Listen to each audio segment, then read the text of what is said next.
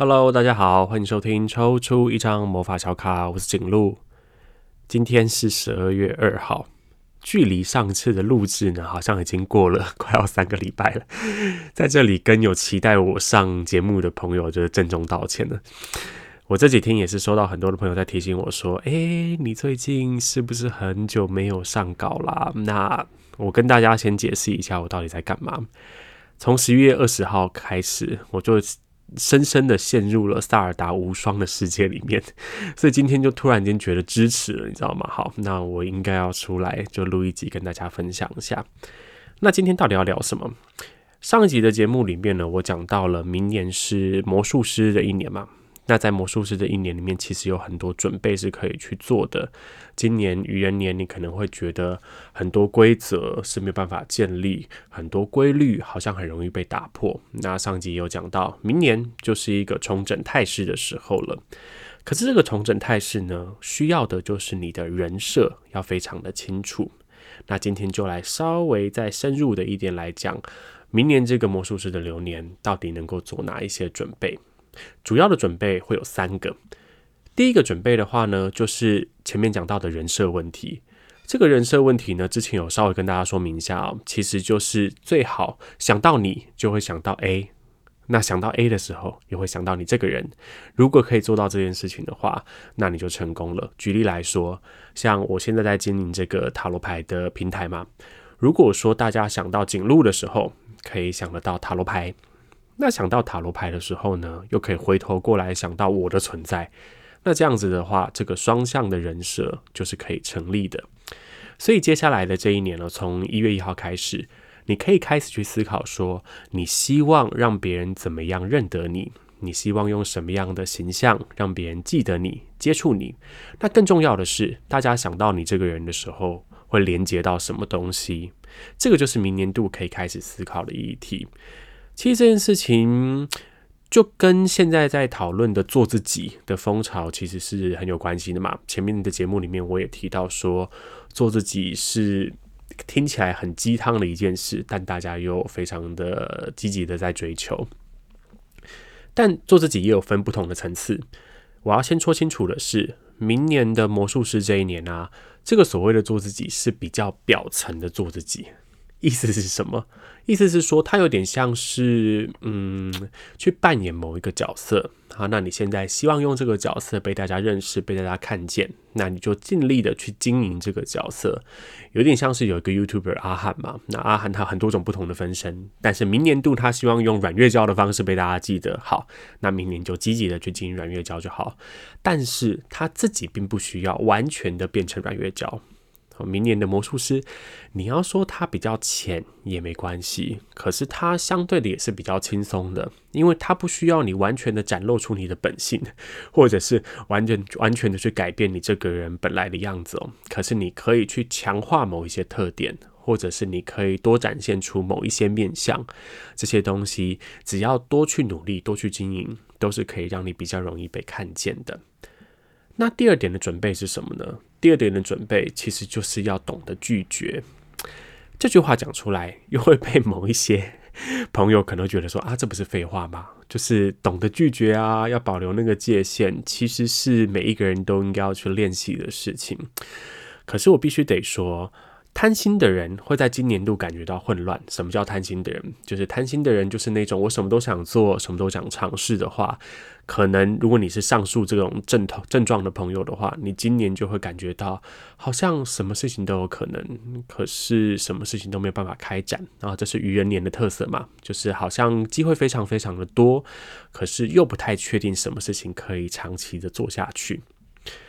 这样子的性格，到了明年的时候，其实你就会发现，哇，每件事情好像都有开展的机会诶。如果我做了这件事情之后，好像后面可以看到一些回报，或者我现在学习这个技能之后，其实有机会可以慢慢慢慢把自己培养成一个达人。举例来说，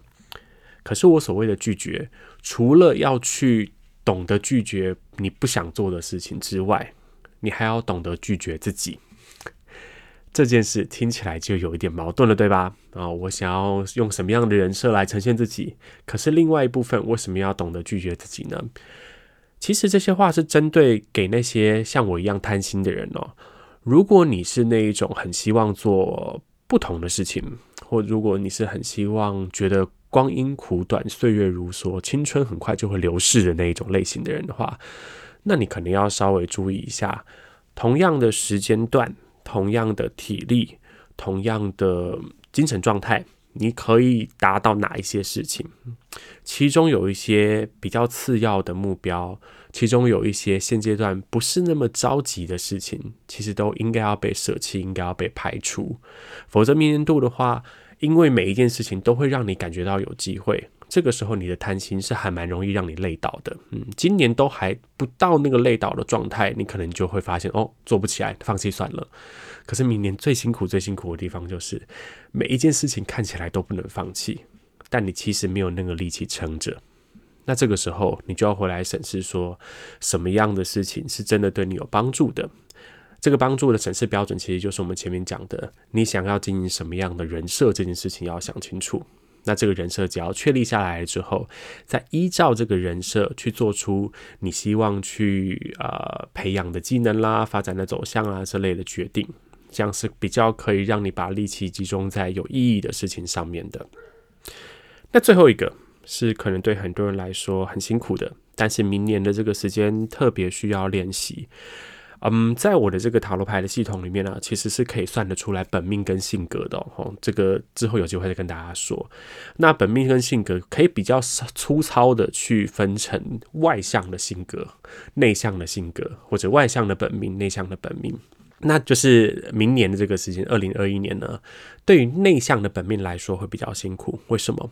因为你会发现在二零二一年的时候，可以公开说话的人可以得到非常非常多的好处。公开说话是包含说，比如说上台啦，跟大家分享你的喜欢的东西，或者是面对镜头啊。明年度还是一个镜头的年份呢，面对镜头可以对自己有兴趣的事情侃侃而谈。如果你本来就已经是一个说话很流利的人，如果你本来就是一个不害怕镜头的人，那恭喜你，明年度会是一个你很可以发光发热的时间。可是对于那一些比较内向，或者是我呃上礼拜天才跟那个新苏心理师合作了一个活动，然后在那活动上面他就说，美国人最怕的一件事情就是公开演讲。上台演讲，就好像 就什么死亡啊、被资遣呐，然后亲友离世啊，都没有上台演讲让人来的焦虑哦。所以，如果你也是那种害怕公开说话，然后害怕上台演讲的人的话呢，明年度你要开始练习这件事情。这个其实跟人设有关啦。当然，如果你是希望明年展现出来的人设就是你就是一个隐士，好，你是要归隐山林，然后你希望让别人觉得你距离很远，捉摸不定的话，哦，那没关系，你保持你自己的样子就好了。可是，如果你希望明年度呢，可以比较让大家看得到你，那能够公开演讲、能够说话的这个能力，就是显得非常非常重要喽。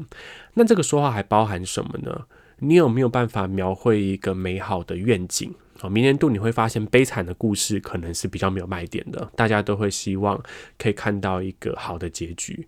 就像最近的，不知道大家知不知道那个刻在你心里的名字，要准备要在那个 Netflix 上面上线，然后就看到他的预告嘛，我就很好奇说下面的那个留言可能会长什么样子，因为他上了是英文国际版，那我想看到各国的人的回应这样。然后往下拉的时候，就看到很多人说：“我不想要再看到不好的结局了，可以给我一个好的结局吗？”你知道那个刻在你心里的名字，其实是一个同志爱情故事，B 或者是有些人会说是 BL 片。那就说好，这些东西平常已经够惨了，那可以看给我看到好一点的结局吗？我看到这一点的时候，就觉得嗯，还蛮蛮有那个魔术师排流年的风格的。就是你卖惨当然是可以的，可是明年度还有一个蛮重要的嗯走向，就是你必须要去传达出希望。当然，它不是那种虚假的，或者不是那种直销式上台呼口号的这种希望，而是有没有可能在看起来有点绝望的时候，你还是可以找到好的那一面。好，这个就是魔术师流年的时候，如果你可以掌握这件事，在一片荒芜当中，还是看到开花的可能，的话，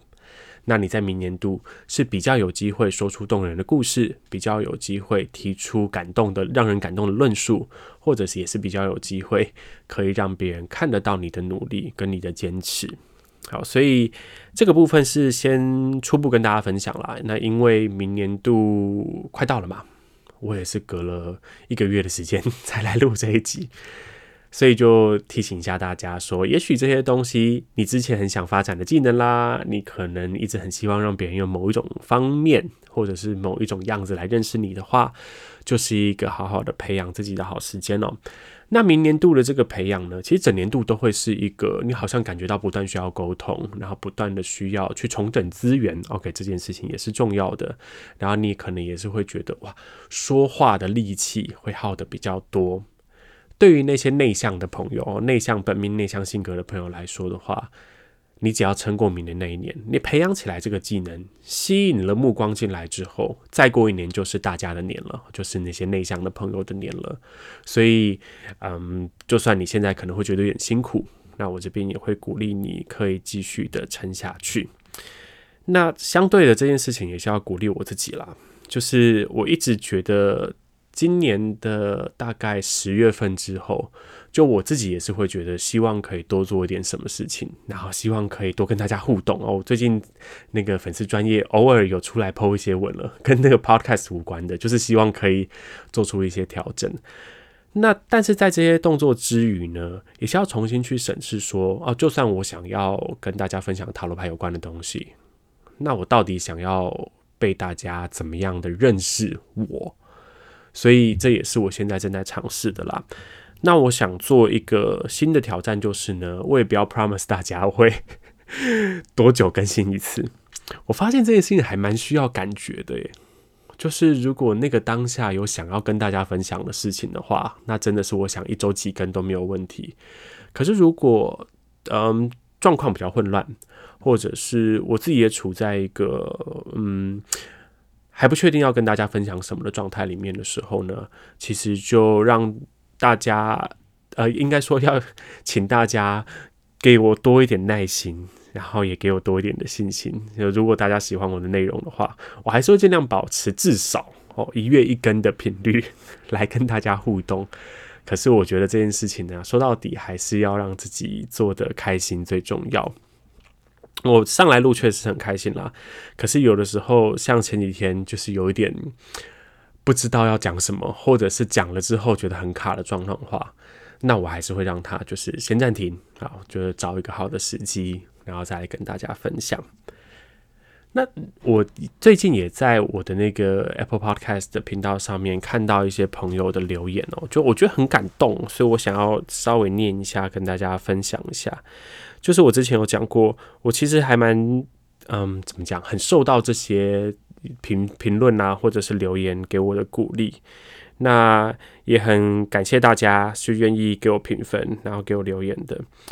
我特别想要分享一个一位叫 Hanako 的朋友，就不知道你有没有在听今天这一集。他说什么呢？他说他是一个塔罗新手，然后这个频道对他来说，与其说是一个学习塔罗的频道，不如说是一个疗愈的平台。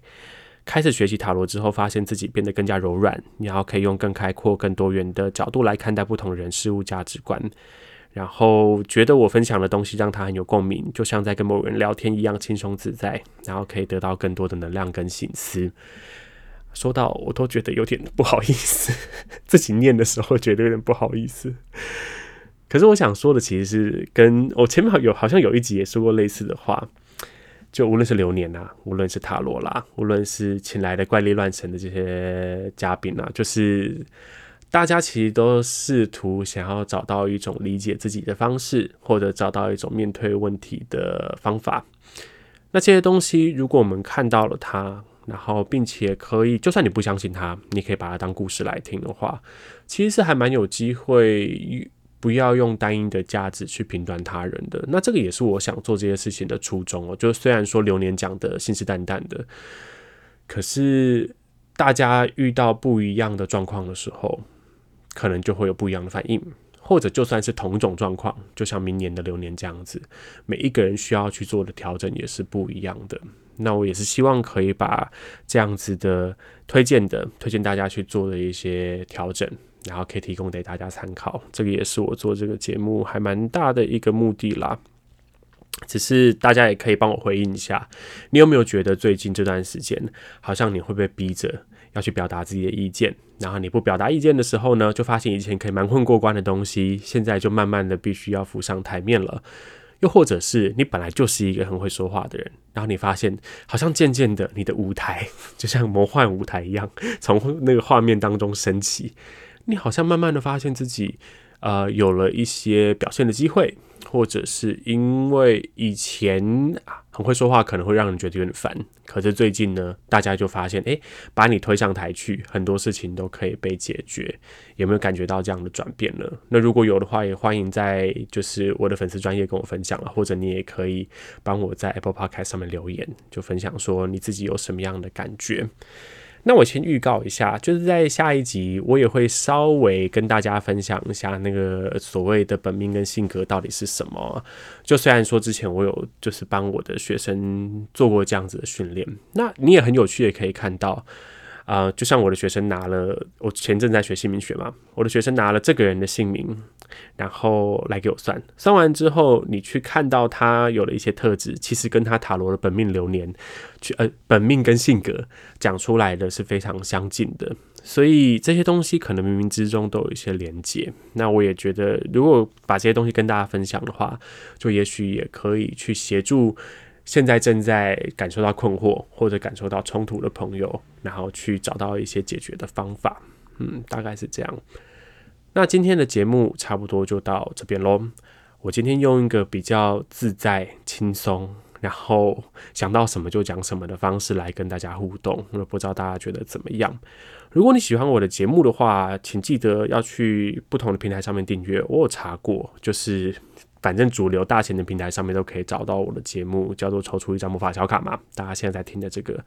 那如果你对塔罗牌有兴趣的话呢，也欢迎到脸书上面搜寻“锦路聊塔罗”。那这个我的粉丝团里面现在有陆续的在发一些啊、不只是 podcast 的内容哦，可以有更多塔罗牌相关的讯息跟大家分享。那最后，最后，最后，还是要请大家，如果你真的。想有什么想跟我说的话的话，都欢迎在我的粉丝团上面留言，或者在 Apple Podcast 的平台上面帮我打个五星好评，再说你要说的话，就是那个小小的玻璃心呢，需要大家的支持。那么今天的节目就到这边喽，我们下一集再见，拜拜。